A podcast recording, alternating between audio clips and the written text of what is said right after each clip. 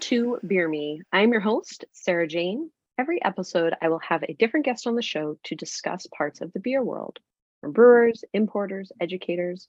This will allow us to examine the dynamic world of beer through different lenses. Whether you're new to beer or a seasoned professional, we will have something for you. Well, I'm very excited for my guest today. Uh, joining the show, we have Garrett Crowell. He is the founder, head brewer, artist, delivery person, everything for Yokefellow Beer um, in Johnson City, Texas.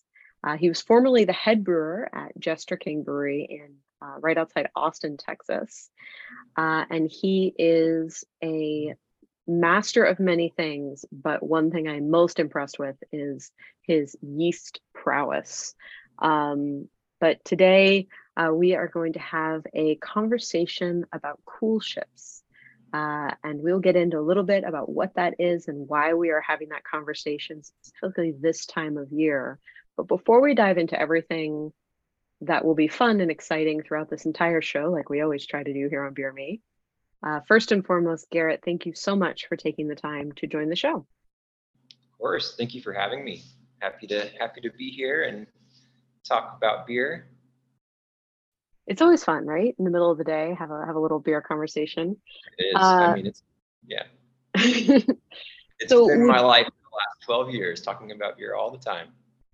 Well, so if you don't mind sharing a little bit about your life and your background with our listeners on, you know, kind of how you got into this field and and what that journey's been like for you. Yeah. Um, in short, really got into beer when I was in college. I mean, that's when I was of age to legally purchase alcohol. Um, I had some really great roommates, and we lived in Galveston, Texas. I went to Texas A&M University there. Uh, we lived downtown. we lived in this really old apartment built in the late 1800s, and on the floor level, um, there were some shops. There was like this kind of touristy shop that had a, a cold box with a bunch of different beers. So we'd walk downstairs grab a beer, sit on a bench, and like just try new things. And uh, I think that was kind of the impetus for like, okay, I'm interested in this thing more so than just a social beverage. Like its flavors intrigue me. I want to know more about it.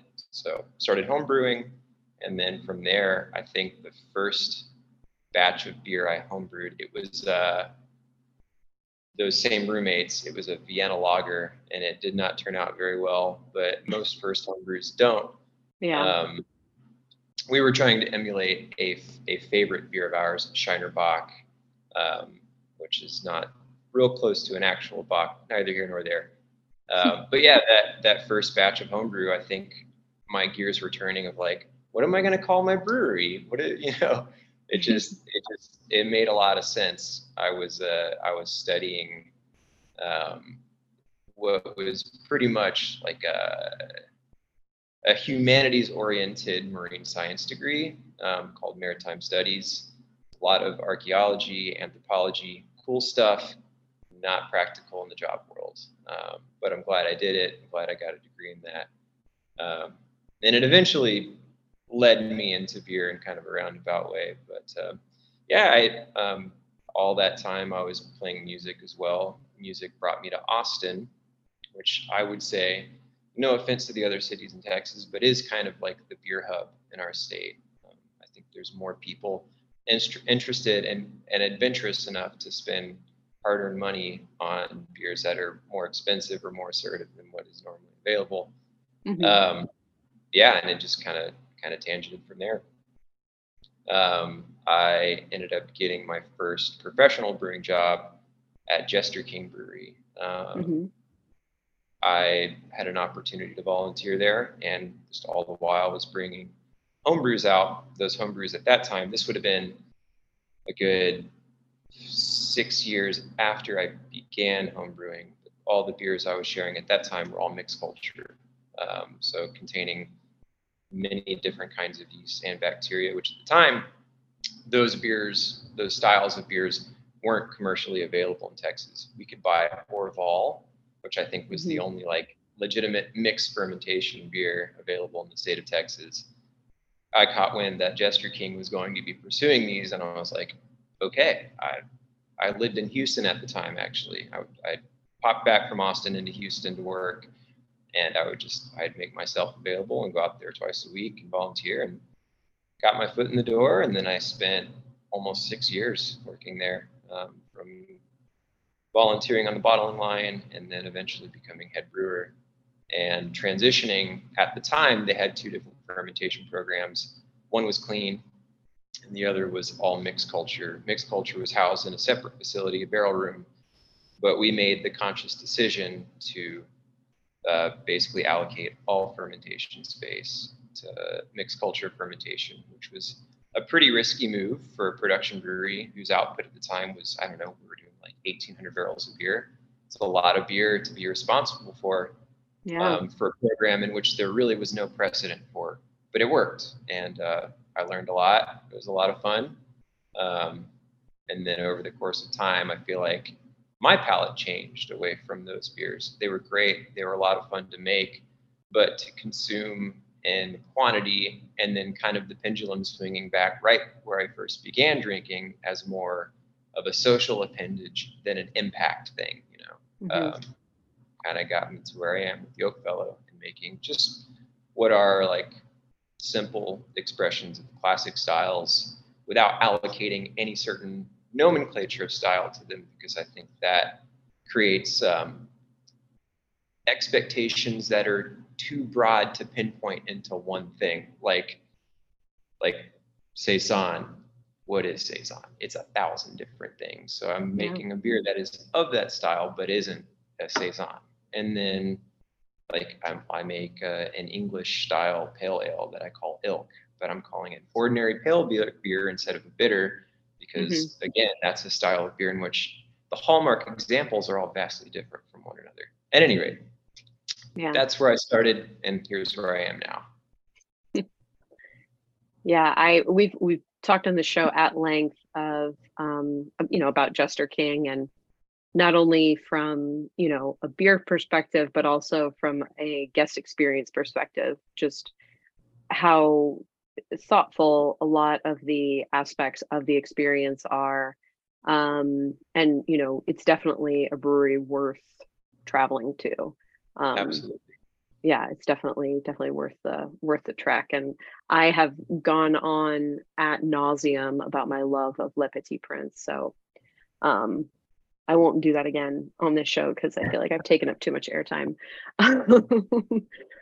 But so you know you had mentioned during your your time at jester king you know talking about um you know mixed fermentation and kind of having a, a clean section and um, you know, a separate area uh, for those more funky style beers. So this brings us uh, conveniently to our conversation about cool ships, um, what they are, what they do, why uh, why they're significant. So for listeners who maybe aren't too familiar, we are in cool ship season. Um, at least historically speaking, uh, that's typically runs from November to March. Um, when you're in Texas, I'm assuming it might be a little trickier because you need to keep it below what, 46 degrees Fahrenheit. Yeah, for, I mean, 45 degrees Mhm. Fahrenheit is kind of the rule of thumb. I, I- that's we went by that just because that's what we were advised by people that have been doing it for a long time in Belgium. As far as like whatever scientific precedent there is for microbial activity above that, I I don't know. I don't know Yeah. what that is, and it could be arbitrary. It could be this is just what worked, but yeah, that's what that's what we used. So if you could just, we'll back up a little. Can you explain to the listeners exactly what a cool ship is and, and why Yeah. you use it? Um, it's so in every brewery from you know now back however long beer has been made, there there has been some device to cool off wort, which is unfermented beer, between its cooking, like boiling it, and then fermenting it. And then for for a very very long period of time, cool ships were kind of that answer. So a large, shallow metal vessel, sometimes copper, recent times stainless steel, but and being large and shallow, it facilitates the cooling of that wort through ambient nighttime air temperatures or daytime. I guess it doesn't really matter. But the cooler the surrounding air, the quicker that heat exchange, the heat transfer is going to occur. Um, and this is and and they're doing this because when you need to add the yeast it can't the temperature can't be too high or essentially it'll it'll kill all the yeast exactly yeah exactly um the, yeah the, if the temperature is too high you know above 120 fahrenheit or so you could run the risk of killing what became the wanted microorganism saccharomyces which is responsible for really efficiently creating palatable beer. Um, above that temperature, you have rampant bacteria, some of them bad, like, like um, pathogenic bacteria, but some of them good in the case of producing acidic beer, um, lactobacillus, things of that sort that would very quickly reproduce at those elevated temperatures. So, you know, whether those cool ships were be, I think they're in kind of the beer world, the cool ship is attributed to lambic. And most currently, it is those are the styles of breweries still employing this because you're leaving unfermented beer out in the open air. You do run the risk of, of contamination from wanted or unwanted microorganisms. But pretty much all breweries were using some form of cooling in that way, using the open air. There's a there's a really cool brewery in Franconia. I think Gänstaller. Don't quote me on that. It might be Gänstaller. Mm-hmm. But they they still use a cool ship and they make lager. And yeah, it's it's really cool, uh, pun intended, that um, always that's a device that was its inherent design was to simply cool something down, not necessarily to introduce microorganisms for a certain flavor profile. Yeah. But and the lambic producers are the ones using it still in the greatest quantity. Therefore, I think it's typically attributed to, to them yeah. And I, I think and and for those who maybe aren't familiar, I think Allagash describes it best when they say it's a room-sized brownie pan. Like yeah. if you if you picture like kind of like a very large shed or you know something that would span across you know an attic or something like that and you know typically the depth is you know a foot or or you know it varies. I've seen I've seen different kind of levels of um but it is a more shallow kind of thing but yeah room size brownie pan is is is like the best description i've i've seen that kind of helps visualize it yeah. um and um you know when you were saying that this is something traditionally used um, by lambic producers um, you know in the region kind of right outside uh, brussels um, I think there was like something there was something very romantic around the description that I remember reading like when I was first learning about this where it's like you know when the temperature reaches a certain time in the season the wort is put into the coolship um, and at night the windows are thrown open to allow the brisk air to inoculate the the wort you know just it sounded like a I don't know, like a beer romance novel, like some yeah. some poetic waxings. And and and it is it is really cool. Um, but I'm excited to see more uh more American uh brewers, you know, using these and adopting these. And um, so if you can kind of dive into a little bit more why the temperature is so important and why the season is you know why we're we're kind of in it now yeah i mean it, i think historically a lot of the brewers in belgium making lambic had experiences with with beers that were brewing outside of a cooler season i.e winter um, mm-hmm. going bad or achieving a flavor profile that they that wasn't palatable and I don't know exactly what that was. Maybe it was acetic, but acetic typically happens post fermentation. What happens before fermentation would really have not much to do with that. Um, it could have been the wort taking a lot longer to cool when it's warmer. Um, you having issues with like um, Enterobacter and things like that that just make wort smell like old Parmesan cheese, which is not not palatable. Um, but yeah, I mean the and mind you, my experience and knowledge is relatively limited compared to a contingency of people that have been doing this for you know the better part of 200 years. But the cooler the nighttime temperature, the quicker that exchange of heat is going to occur in a cool ship. And the quicker that occurs, the the lesser the chances of having pathogenic bacteria and also compounds like dimethyl sulfide, which would be present in a very slowly cooled wort. Yeah. No, and I think um uh I forget I, I, I had the I had the privilege of of going to Belgium and I forget which brewery I was at, but uh the brewer kind of we got to see a cool ship and the brewer kind of described it he he he definitely wasn't getting very technical. It was definitely like a tour guide for like tourist kind of situation. And he was basically like um you know we we do the cool ship uh in the cooler months so that you know it's kind of low and slow uh, the way he was kind of describing the barbecue. And then he was like we can't get it in the spring because you know all the yeast is crazy with sex. Um and i think what he was trying to say was like you know spring is kind of a time of where you know organisms are excited and and building things mm-hmm. up and um but just that just that descriptor is kind of like stuck with me and i kind of have like you know some kind of mental picture of like sex crazed yeast molecules in the air or something like that yeah. um makes sense um but that but that description has always uh always kind of stuck with me um so what has your experience with with cool ship been? Is this um you know something that you look forward to or you know when you have to when you're when you've ever done a brew with a cool ship is it is there are there certain protocols that you is there tricky things? Is this or is this something that you're like oh man this brew is going to be a pain in the ass. Like what is the what is the feel for you?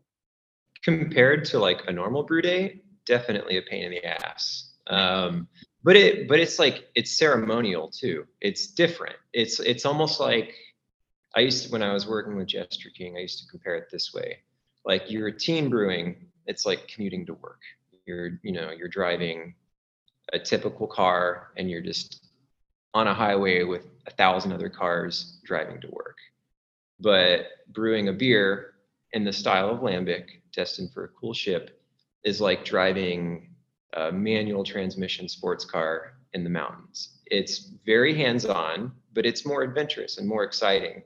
And mind you, I like when I was there with Jester King, we brewed, I only brewed cool ship beer with them for four seasons. So mm-hmm very very limited but i learned an immense amount um, from doing so um, to walk you through the process quickly um, so the construction of the mash is quite different it's traditionally i think 60% pale malt or pilsner and then 40% unmalted wheat which is an assertive amount of unmalted wheat um, and we employed what's called a turbid mash so you're mashing in um, very cool at first and then removing a portion. It's similar to decoction, but you're not actually removing the grain, you're just removing liquid.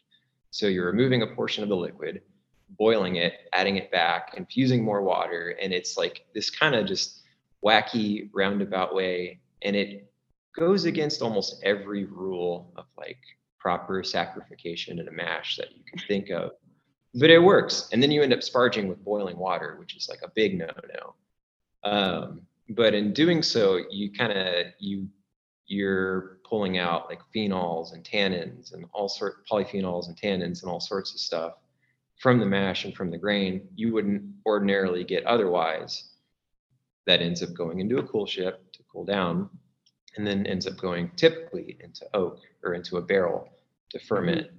And um, if you're making a beer in the style of like gueuze, which is a blend of one, two, and three year old spontaneously fermented beer, that length of time, upwards of three years, all of those things, the tannins, the polyphenols, are either contributing texture, longevity, um, or being metabolized into different flavor, flavor and aroma compounds over that very long period of time and create something really cool and really incredible. Um, and it's it's a very arduous process, but uh, it's intriguing. I the the very first coolship experiment we did when I was at Jester King, we mm-hmm. used uh, it was our bottle washer. We had custom built this stainless steel bottle washer that was maybe maybe like a foot deep, two feet wide by eight feet long. And we had some leftover wort from a brew that was in excess of what our intended yield was, so we put it in there overnight. Um, and then it fermented and it was cool. We never ended up using it. it. I think it ended up getting dumped. It just didn't it didn't wasn't bad, but it just didn't quite fit into anything. But it really like got the gears turning and then I think it might have been three months later, we had an actual cool ship constructed and did like wow. a proper turbid mash, brewed wort intentionally for the cool ship. And then that kind of set the tone for for what became, I guess, pretty integral part of the program there. And I'm pretty sure they're still brewing those beers. Yeah. No, I think um when you when you said it's like a little bit of a